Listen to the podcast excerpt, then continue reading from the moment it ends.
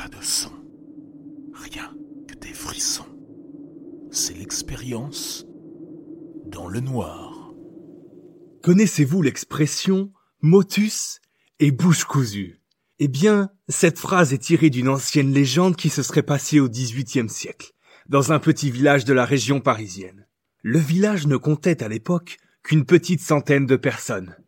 L'air et l'atmosphère qui y régnait étaient tristes et gris, tout comme ces maisons collées et toutes alignées dans une grande ligne droite. Les gens qui y habitaient étaient menaçants et crachaient sur les simples voyageurs ou les marchands qui ne faisaient heureusement que passer. La grande majorité de ces habitants étaient âgés, à cause des jeunes qui s'exodaient dans la capitale pour plus de réussite.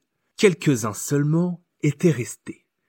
Et dans ce petit groupe se trouvait un cancre, rejeté et détesté par tout le monde, même par sa propre famille.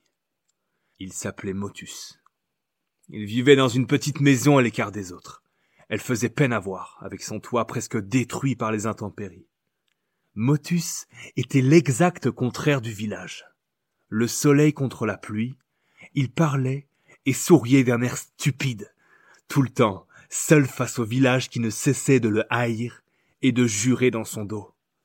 Un jour de pluie, très tôt dans la journée, Motus parlait seul, mais avec toujours autant de gaieté dans la voix.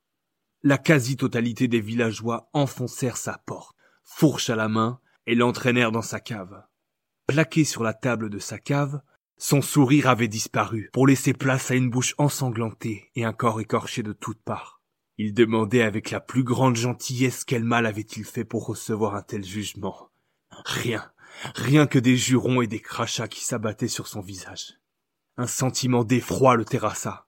Tout le monde se poussait pour laisser place à une vieille dame ridée qui avait dans sa main une grosse aiguille et du fil.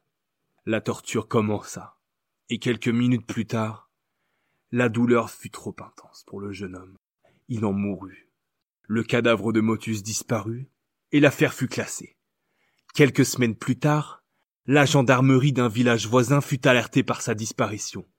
L'enquête fut courte et abandonnée, faute de preuves. Tous les villageois ricanaient en faisant signe de coudre leur bouche avec leurs mains, mine de ne rien dire. Motus et bouche cousue